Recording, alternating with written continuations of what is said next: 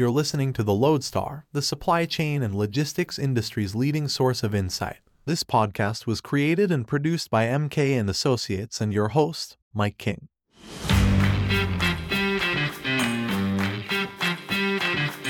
Welcome back, and today in this two-parter, first up we have a news bonanza as we discuss the latest ocean and air rail movement, what next for MSC and Maersk, why the legal cost of cyber attacks is on the rise, and where and why container lines are cutting capacity. We also hear about a new scheme to name and shame the best and worst container line performers on environmental efficiency a risky but brave initiative indeed, and hopefully one that benefits the environment, not the legal profession. And in part two, we turn to the weather when I speak to two thought leaders whose business is understanding the link between more severe climate patterns and logistics risks. They explain how much extreme storms are already adding to the cost of trade and the price of new port infrastructure and what steps you can take to prepare for what we can probably no longer call the unforeseen, because severe weather is coming to a port near you. I'm joined today by a bevy of returning guests the Loadstar's Alex Lennane, TAC Index's Peyton Burnett, and the man with the best shirts in shipping, it's Xeneta's Peter Sand. They're followed by the unrivaled University of Oxford climate expert and author Jasper Verschuur and the unmistakable voice of broadcast meteorologist Michael Page. Remember that in a couple of years, somewhere where I am in the Northeast in Boston, we could have several days a month where we're getting flooding with no storm. It's a beautiful blue sky day here. And we have to think, okay, we could be getting disruptive flooding. Maybe it's only a foot, two feet at the port, but that's a problem. You can't have water, you know, where you're trying to move cargo. So you have to think, even if there's not a storm, we're going to have this problem that we have to live with daily. Hello, everybody. I'm Mike King. Welcome to the Loadstar podcast. Welcome back, one and all. If you didn't know already, this podcast is available on all platforms and on the loadstar.com, where you can also find the world's best supply chain news every day from all around the globe. We've got a lot to get through today. In part two, I'm looking at how weather and climate change is posing both a short and long term risk to supply chains and global trade. When I have two fantastic guests in the shape of certified broadcast meteorologist Michael Page and environmental change expert Jasper Verschuur from Oxford University. But first up, we're looking at what's new in global freight and logistics and I'm delighted to be joined by two people who know their way around both Alex Lennane, Loadstar publisher, and Peter Sand, Xeneta chief analyst. Welcome back, guys. How are you both? Splendid. Thanks for having me back in this good company, Mike. Good to be here again. Nice to see you, Mike and Peter. Hi. Peter, if I may turn to you first, because uh, we sort of can't not cover this. The 2M Alliance, Maersk and MSC, are getting divorced, not now, but later. Was this split inevitable due to their very different strategies? Well, now that the divorce is announced, obviously it seems like a no brainer saying that this was inevitable. I think the jury was out for quite a long time, but I think it's also fair when you look at the different companies and the different strategies they have evolved down two very different paths in the past, say, five years or so. So obviously something was in the making. Why it happens now? Well, you got a change at the helm at, at Maersk. And I guess he also needs to step in and make his mark from the very first day. So I take this as, I say, a multi-tier strategy. Inevitable, maybe, maybe not, but for sure something that will uh, keep us uh, excited about what comes next for those two main carriers. What do you think will come next? I mean, we've heard people speculating about the impact on the alliance system, the impact possibly on rates. What's your take? Well, I try not to speculate, but I try to speak out loud on what I think could happen. So, for Maersk claiming their fame as a global integrator, that could mean that they will perhaps go out and discontinue some services where they are not peak of their game. Because if they want to deliver a top performing door to door service that can compete with the very top freight forwarders on a global scale, also, they cannot serve everyone everywhere. So I see a potential concentration of their business. And for Maersk, I think it's it's also interesting to see what they're doing now, being interesting in Bolloré's logistics offering. They're not only interested in port terminals in Africa, but they seem to be more keen on just utilizing the world's largest fleet, doing what they have done so good, focusing on spot trade and terminal to terminal business. And I'm sure the Loadstar will be following that story as it progresses and and we see exactly where those companies are going to go. Alex, not Petya. That was the cyber attack that devastated Maersk back in 2018, I believe. Expeditors has been on the end of a cyber attack and they're now facing legal claims from customers as a result. That's right, Mike. Yeah. So last year, Expeditors, yeah, suffered a, a cyber attack. Um, at the time, the media was quite heavily criticised for not reporting it very much. I mean, we we covered it as much as possible, but I'd sort of like to set the record straight now by saying that it's very difficult for media to cover cyber attacks because police and authorities tell companies not to talk about it because they're very often ransomware attacks. So it's not something they really want to publicize. And also, it's obviously it's quite bad publicity as well. So they never really want to talk about it. But because of this court case, we're getting a little insight into what happened at Expeditors. So one of its customers that it's had for quite a long time, I think about 15 years, iRobot, which makes household robots, they're suing it because they believe Expeditors didn't have a business continuity plan. They didn't have the correct insurance to cover losses and they say they didn't contact them, they weren't helpful, and all, all the rest of it. So they're facing this quite large legal claim. And yeah, it, like I say, it gives us quite a nice little insight into what happens when, when a forwarder faces the downturn of all its systems. And are there any more claims on the horizon that we know about? Well, I don't think against expeditors, but I do think that this will be a really important case because it's very hard for companies to argue one way or another that they had a sufficient business continuity plan in case. So if iRobot wins this, I think forwarders are going to have to look very, very hard at how they react following a cyber attack and how they keep their customers' businesses going. I think it's a really important case. And does this mean that there's lessons out there for other forwarders or even for shippers in terms of getting out the right insurance in case it's a shutdown due to cyber attack or any liabilities that might follow? Yeah, I, th- I think it's I think it's very important. I mean, one of the things that iRobot did was to immediately try and get all its stock out of Expeditors warehouses and switch logistics providers, which, as anyone knows, is a pretty hard thing to try to do overnight.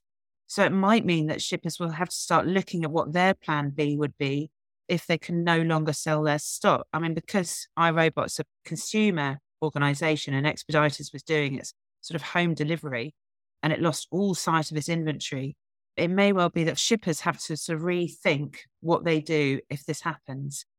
Another story, Alex, that you've been on is, uh, well, air freight booking platforms, Cargo One and Cargo AI. They're not that happy, or rather, they're not happy with each other. Well, it's slightly limited in what I want to say publicly, but yeah, there's they seem to be having a slight sort of bit of a Barney, but they won't be happy with me for saying that.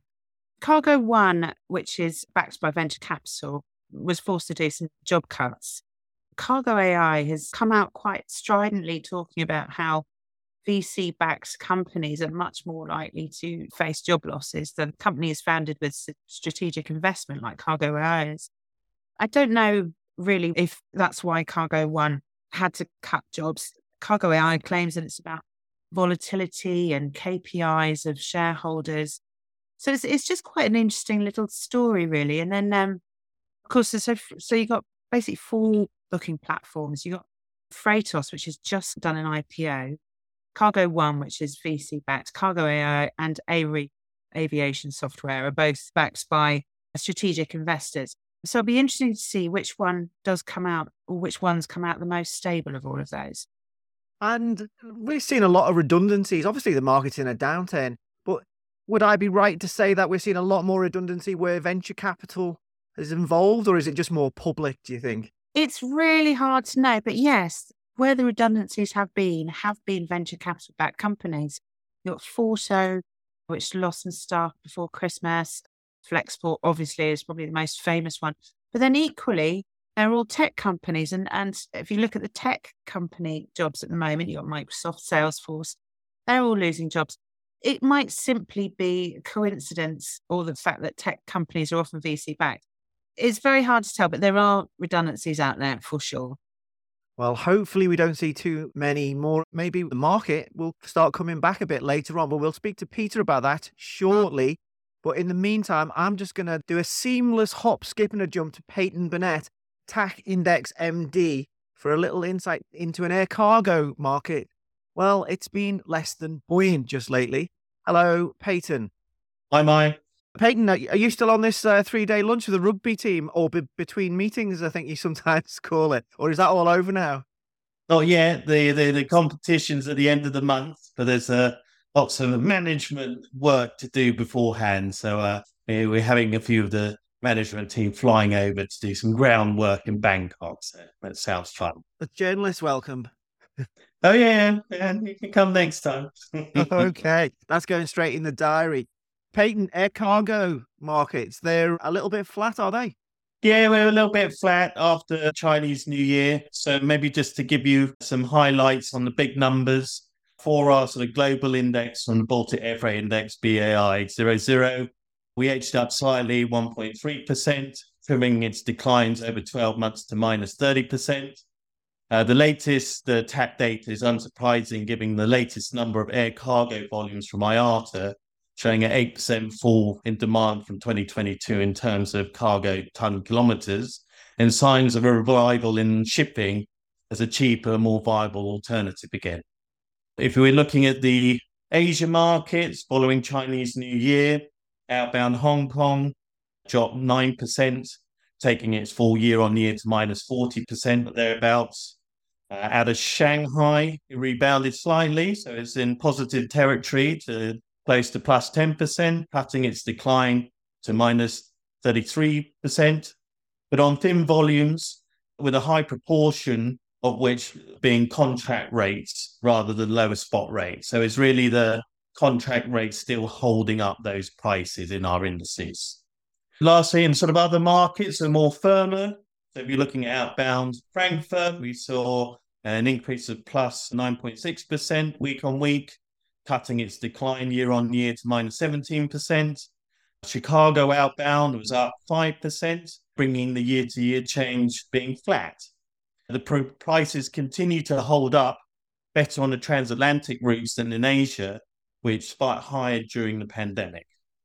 Peyton, how are these rates at the moment that we're seeing? How are they comparing to, say, a year ago or maybe even to pre COVID 2019, early 2020? So, if we're looking at outbound China year on year. We're seeing declines around the 30 to 50% level, and that's outbound China. So inbound China year on year declines around the 25% level. Hong Kong is pretty similar. But where we're seeing bigger differences is outbound India, and that's now pushing to negative territory 60%. And Vietnam is taking a real hammering and that's down nearly 75% year on year. Now, interestingly, if we look at the pre COVID levels, actually the prices on most of the markets tend to be higher, but some big differences are still kind of reflecting year on year. And just to give you some some ideas, if we're looking at China to the United States, the prices pre-COVID to now is still up 50%. From China to Europe, it's up near 80 to 90%. But then again, if we're looking at that India market, so India, Europe, we're now at only plus 10%. If we're looking in the United States, it's flat. It's same as, as pre-COVID levels. And actually from Vietnam to the US, we're now in negative territory to around minus 10, 20%. And remember, the fundamental conditions in the market have changed insofar we're now in an era of high interest rates and high fuel costs. So you're seeing particularly spot markets being hammered. It's quite a nuanced market in in that sense then. So some of those markets are still in credit, but as you say with the rider that the market is very different versus that pre-COVID market. But where are you seeing growth? Where's the big positives out there at the moment? Yeah, we're seeing still an uptick in the Mexican market. Seems lots of interest there. I think uh, Inditex moved in there, and you've got IBM and some others. Brazil seems to be down. We also, and I think we mentioned in the past, some of this diversification of supply chains away from China. And so you're seeing people like Apple moving into India and Vietnam. The other things that as a positive, a little bit selfishly, is as TAC Index, we do publish on social media our weekly bulletins from our editor, Neil Wilson. So those come out every Tuesday, but we'll be adding um, some data in- insight posts directly from our data team who are based in London. So essentially from our quant team. And the type of thing we'll be talking about there is going in a little bit more detail on how to read the charts, because we get asked this from our users in any case. So one of, one of the interesting sort of metrics to look at are the quintiles, particularly out of China. And what we've been seeing is, is there's been a strong downward trend in the quintiles from China to the US. And those have been the lowest in two years. So these are the spot prices pulling down on the market. The upper quintile is still holding quite strong because this is supported by the high contract rates from 2022. But there are questions around will this hold? And I think you've had some other articles in the press. I think Etihad was saying there are these contract rates in the market and they are multi year contracts. So it really depends on are they going to hold? Are they going to buckle? we don't know, but they, it, it's looking like there might be a well, post Chinese New Year will be interesting to see where the contract rates go, put it that way. So, Peyton, just for our listeners who might be some of them more familiar with the container shipping market, where we're seeing contracts being renegotiated as the spot market is declined. So there's a lag, but those two types of arrangements are catching up with one another. Are we seeing the same in air cargo, or is that a different type of contract? Maybe you can explain how it varies. So in 2023, we are seeing a move to more spot market pricing but there are some nuances. There are multi-year contracts still in place. Whether they can hold or they'll break down, uh, we don't know. But we're also seeing a significant move to these new index-linked agreements, and these might be airline co-sharing agreements or shipper-to-forwarder agreements. The, the pressure will be on the sellers of capacity because the demand is is soft at the moment. Peyton Burnett, thank you very much for joining me on the Loadstar podcast today. Thank you very much, Mike. Alex, as we heard from Peyton there, the Mexican market is one of the few air cargo sectors looking quite healthy, but not everyone operating in the Mexican market are happy, are they? Well, yeah, it's been quite a quite a stir really, because the Mexican government has decided that the main airport in Mexico City is congested, and so it wants to ban freighter operations there. And it gave the airlines 90 days to move to a new airport. Apparently, the new airport's really good. So it's nothing against the airport. But obviously, if you've got passenger or belly operations coming into one airport, freighter operations in the other, it gets a bit more complex, a bit more expensive. And especially for companies like Lufthansa and KLM, which have their own handling operations there, which are now going to have to be split across two airports with very little time given to sort it out. So there's some unhappy Mexican operators right now. Thank you, Alex. Peter, shipping rates. What's going on with spot rates as we speak now, second week of February? Well, it's not nice if I were to judge that by the eyes of a carrier out there, because on the main trades, to be brief, they are at loss making levels right now. So just look left, right, and center, Far East to North Europe, already loss making territory for those uh, operating in the spot market. And that brings me to to another fine comment, if I may. Uh, we just discussed AP Moller Maersk just before, and, and you can really see also from their guidance into this year, EBIT at two to five billion US. That to me is a carrier that still holds significant exposure to the long term contract markets and not full exposure to the spot market. Because in our view, the spot rates on the main hauls out of Far East, which are for a large extent, perhaps with the Far East to US East Coast as the one exception, loss making right now. So it's really a tough time. Also, a point in time when carriers definitely need to, um, well, deploy fleet in a more efficient way going forward. Filling factor will definitely be the name of the game for profitability for many of those. And and of course, that leaves me with uh, one uh, market uh, that that basically brings all the fun hair to our top of our heads. Sorry about that The crazy little image, uh, Mike. No, uh, no offense meant, but, I, but I, like the way you say that while you're looking at my bald head. well, speaking of bald eagles, but no, it's a, it's the North Atlantic trade, of course, where it's still buoyant and where carriers are actually still avoiding to blank any meaningful extent of sailings there. So uh, when we see still the uh, the congestion at either side of the North Atlantic coming down, it is still a matter of time. And I must say, well, I had told you before, I expect this trade also to follow suit sooner rather than later, but it, it, it keeps surprising on the upside to my extent. But let's see when we speak again after TPM, uh, for instance, where the rates will be for that trade at that point in time. They are 200% up from pre-pandemic right now, so still ample room for, uh, for say, downside risk, but something that global shippers, or especially North Atlantic shippers, will embrace. Also, a uh, uh, falling following trend on that trade. I think you used the phrase there, Peter, that lines are trying to find a more efficient use of their vessels or their fleet. How does that play out for customers, though? When we talk about them making their fleets more efficient, what does that mean for the schedules that customers can expect? Lots of capacity is being withdrawn, is it? It's not perfect for global shippers when the carriers want a more efficient use of their ships, because that means they are blanking sailings to fill up those that are sailing. It means also that they may hesitate or they may not hesitate blanking sailings on trades that, that would otherwise be sailing. So this is not only, say, the backhaul business out of Europe to Far East that where reefer customers are definitely feeling and taking a lot of heat out of all the blank sailings that they can see from Far East into Europe because they basically get like two month notice saying that, okay, this ship that we expected to send our, say, French fries back to the Far East on uh, is not arriving anytime soon. So what's up here?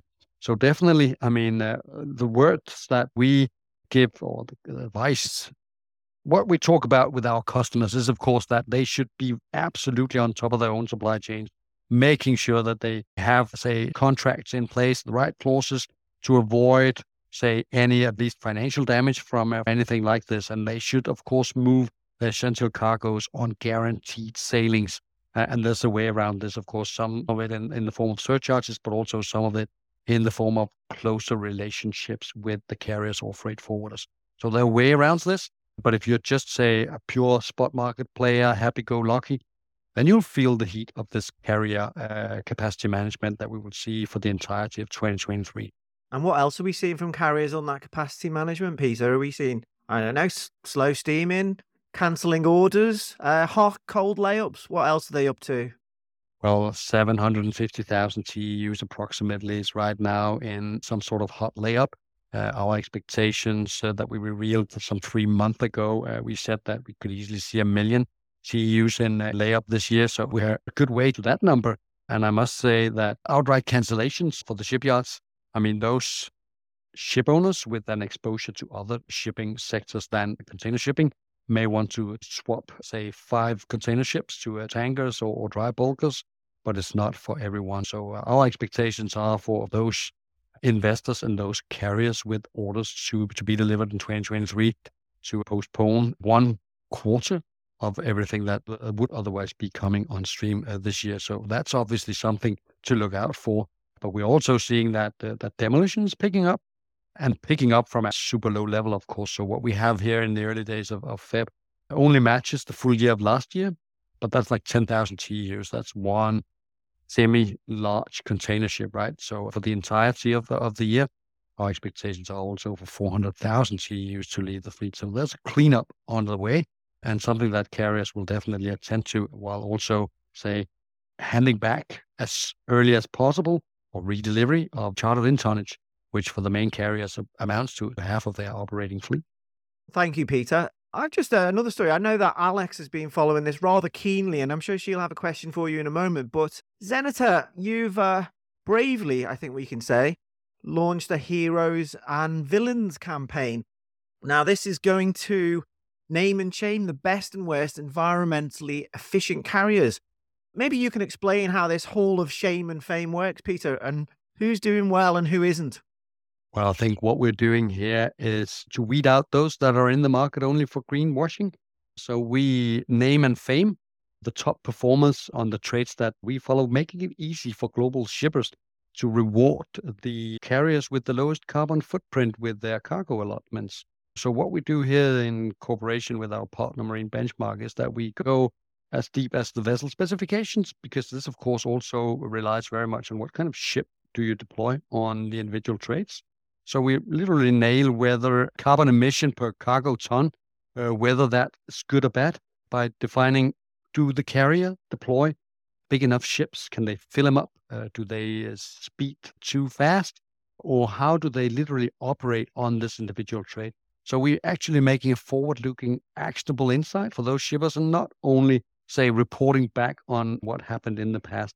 So this is really a tool going forward that I expect to see, uh, say, debated quite widely out there. And I think that is really what we need.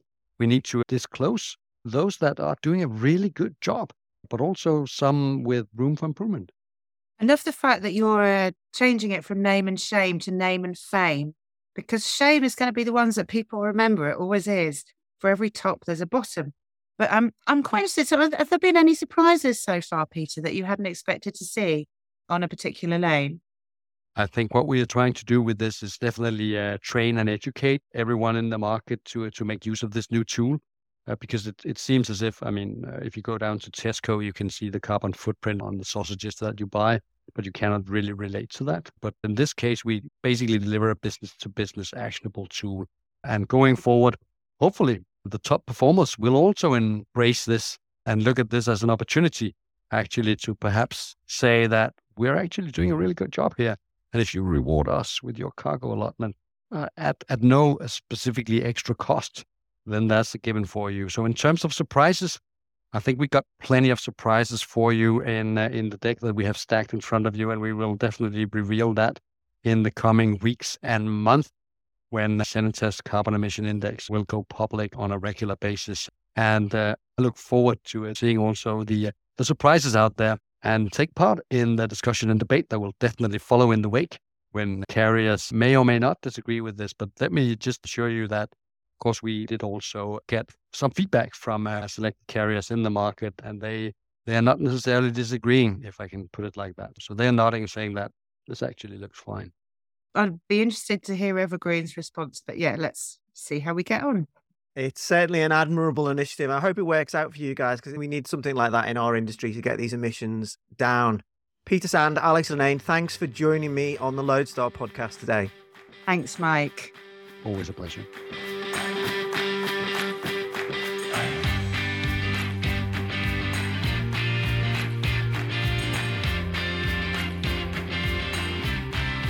Welcome back to part two of this Loadstar podcast. And today we're going to look at something a little bit different. And that is the threat posed to logistics infrastructure and trade from the weather and climate change. And to do this, I'm joined today by two world experts in their fields, and they come at this from very different perspectives. First up, we have Michael Page, who is a certified broadcast meteorologist based in Boston, who makes regular appearances across local and national television networks in the US. Hello, Michael. Hi, good to be with you. Thanks for coming on. And secondly, we have joining us Jasper Verschuur, whose name I can't pronounce very well, so I'm sticking with that version. He is a postdoctoral researcher at the Environmental Change Institute at the University of Oxford. His research focuses on the risks that transport and trade systems face as a result of climate change and the interconnectivity of networks. Welcome to the Loadstar podcast, Jasper. Yes, thank you, Mike. Great to have you on your show. Jasper, if I might start with you first. You and your colleagues have co authored a fascinating and important new study into the multi hazard risk posed by factors including climate change to global port infrastructure. And, and you've also looked at how this impacts related trade and logistics risks. Just for our listeners, this study, it's provided the first ever real detailed picture of climate risk and how that affects 1,340 ports around the world. And for any people listening out there who've ever read a, a top 100 container ports report, I haven't put those things together and that is a nightmare. And they're the top 100. So we've got 1,340 is quite an accomplishment. Now, you identified port specific risks of $7.5 billion per year.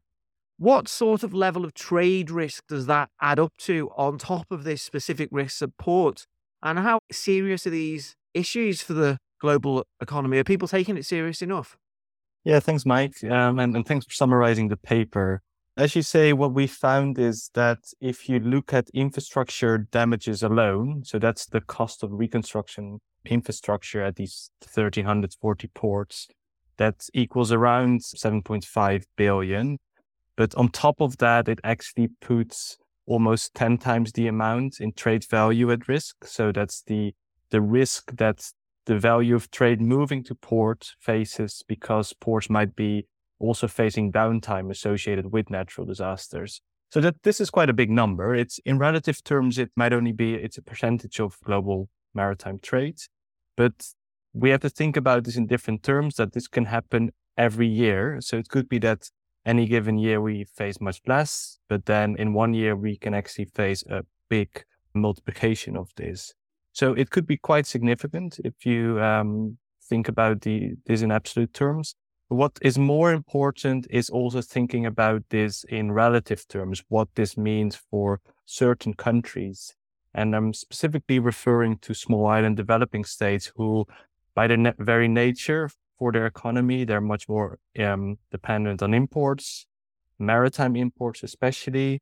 And we see that the risk to these islands in terms of the impact it could have on the economy, climate risk is much larger than for most of the advanced countries and the global economy. And Jasper, is this rising water levels or are we talking about extreme sea conditions? Uh, I think you said extreme sea conditions are going to cause operational disruptions at something like 40% of ports globally. Is that over a certain time scale? Yeah, we in this study we have now looked at the historical record, so at the what is the present day risks, which could be associated with extreme winds, coastal flooding, river flooding, extreme rainfall, waves, etc. And we bring this all together in this analysis. And now we're doing some follow up work to also look at the implication of climate change, where we will already see that the risk will almost double by 2050, irrespective of what kind of emission scenario we're going to take. And that's a, that's a critical point to make here. Michael, may I bring you in here? We've previously discussed some of these risks. In fact, we discussed the strange case of weather patterns that were contributory factors that prompted a spate of container ships to lose thousands of boxes overboard during the Northern Hemisphere winter. This was back late 2020 and early 2021, but it's something that happens relatively often, just not in those sorts of numbers. Can you explain how, in your work, how weather extremes are causing disruptions to shipping of this type or other types? Absolutely. So, what Jasper was just talking about is something we focus on in weather, and that's the general increase in certain conditions that would lend itself to sea level rise all the time, which can result in what we call sunny day flooding, for example, at ports, meaning there is actually no storm, but the sea level is just rising. So, it's becoming easier to have flooding in a non storm environment. And then, as you just said, when you have sea level rising near ports, and you have a storm that perhaps is made stronger because of climate impacts, then it's like a double whammy. So offshore, we were looking at those storms when we last spoke of being more powerful. So you have oceans that generally speaking are staying warmer longer into the winter season. That tends to add more fuel to storms that strengthen over the winter time. So if you have a stronger storm, meaning a lower pressure, you can get stronger winds, which generates bigger waves and potentially can cause more trouble for ships trying to cross through those oceans. So you really have a couple of different things. One, not necessarily storms caused by climate change. We're very careful not to say that climate change is causing these storms, but it's making it much, much easier for quote unquote normal storms to have a more significant and outside impact than we would usually expect. Michael, you follow in your work these worsening hurricane and typhoon seasons and the risks that comes from that and how that impacts supply chains, whether that's at sea or at port or inland. You're covering this all the time now, aren't you? I mean, it seems to be there's a big weather event all the time. How serious is this impact in terms of how it affects those supply chains, those logistics networks, those ports? society, perhaps, that you, when you're covering it? They're extreme, aren't they? Absolutely. And and you're right. You do have to be somewhat nuanced here because the research is not conclusive enough to say, okay, we're having more hurricanes or more typhoons. There's actually a lot of conflicting research. But what is pretty clear is that the storms that do develop tend to be more powerful and have bigger impacts. Part of that is because, like I said, you have climate change kind of juicing these things up, whether it be from warmer seas or warmer air, meaning there's more moisture that can be in the air, or just more people living near the coastline. That too has a big impact. You have a lot of this infrastructure that is right near the coastline. So when you do have one of these storms coming at the coast, now all of a sudden you might have oil refineries shutting down. You might have sugar refineries shutting down. These industries are basically just saying, you know what? We know the storms are coming now, so we're going to preemptively shut down to try to make the spin up better on the backside. But in so doing, you're still getting disruption. So by having more intense storms, you're going to have more people saying, you know what? Let's just shut down, let the storm go by. And hopefully that actually mitigates the risk than trying to work through it and getting surprised and actually having more impacts from a storm that you underestimate. So, if we're saying that these storms have been getting exponentially more powerful and more damaging and potentially cause bigger risks, is there also a fact that as this has increased in severity over time, that a lot of the infrastructure itself was built in a time when the risk wasn't as serious as it is now? So, it's actually more prone to be damaged. This is a huge problem. And this is actually one of the biggest problems that countries face across the world, including the United States. Our infrastructure was built decades ago. And Unfortunately, it's very expensive to rebuild infrastructure. So, in many cases, you have to wait for the infrastructure to go down in a storm to then rebuild it. And then mm-hmm. there's the debate well, how much do we want to spend to rebuild it? Because let's say, even if you're just a private business, nothing to do with the government, let's say you get insurance money, you might be getting insurance money to rebuild what you just had. But clearly, what you just had isn't going to be able to withstand storms of the future. So then are you throwing good money after bad? You're not rebuilding strong enough for the future. So there's no easy solution to this. It's a very expensive problem.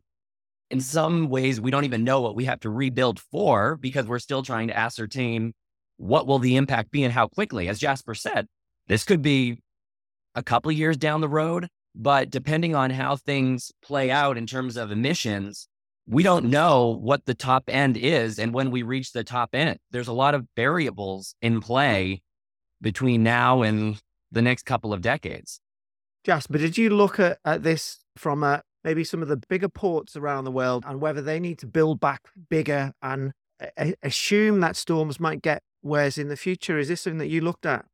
Yeah, we looked at the uh, the climate change impact, but also in co-evolution with the evolution of trades. Because on the one hand, you have climate change, uh, which will will add uncertainty to the next few decades, but also we have uncertainty of what will the global economy look like in 2050 and beyond, and how might that affect trade? Because risk is not solely determined by climate change, but also how much additional infrastructure will be needed at ports. And what we see is that in a lot of developing countries, there's actually a huge opportunity here because if we take Africa, there's a massive boom now of infrastructure investment that has to take place in this continent. And what the point we're trying to make there is if you're making this investment now, please make sure that you include climate change in your investment upfront because it will be so much cheaper to add a bit more elevation to your terminals or make them a bit stronger than having to retrofit them later on.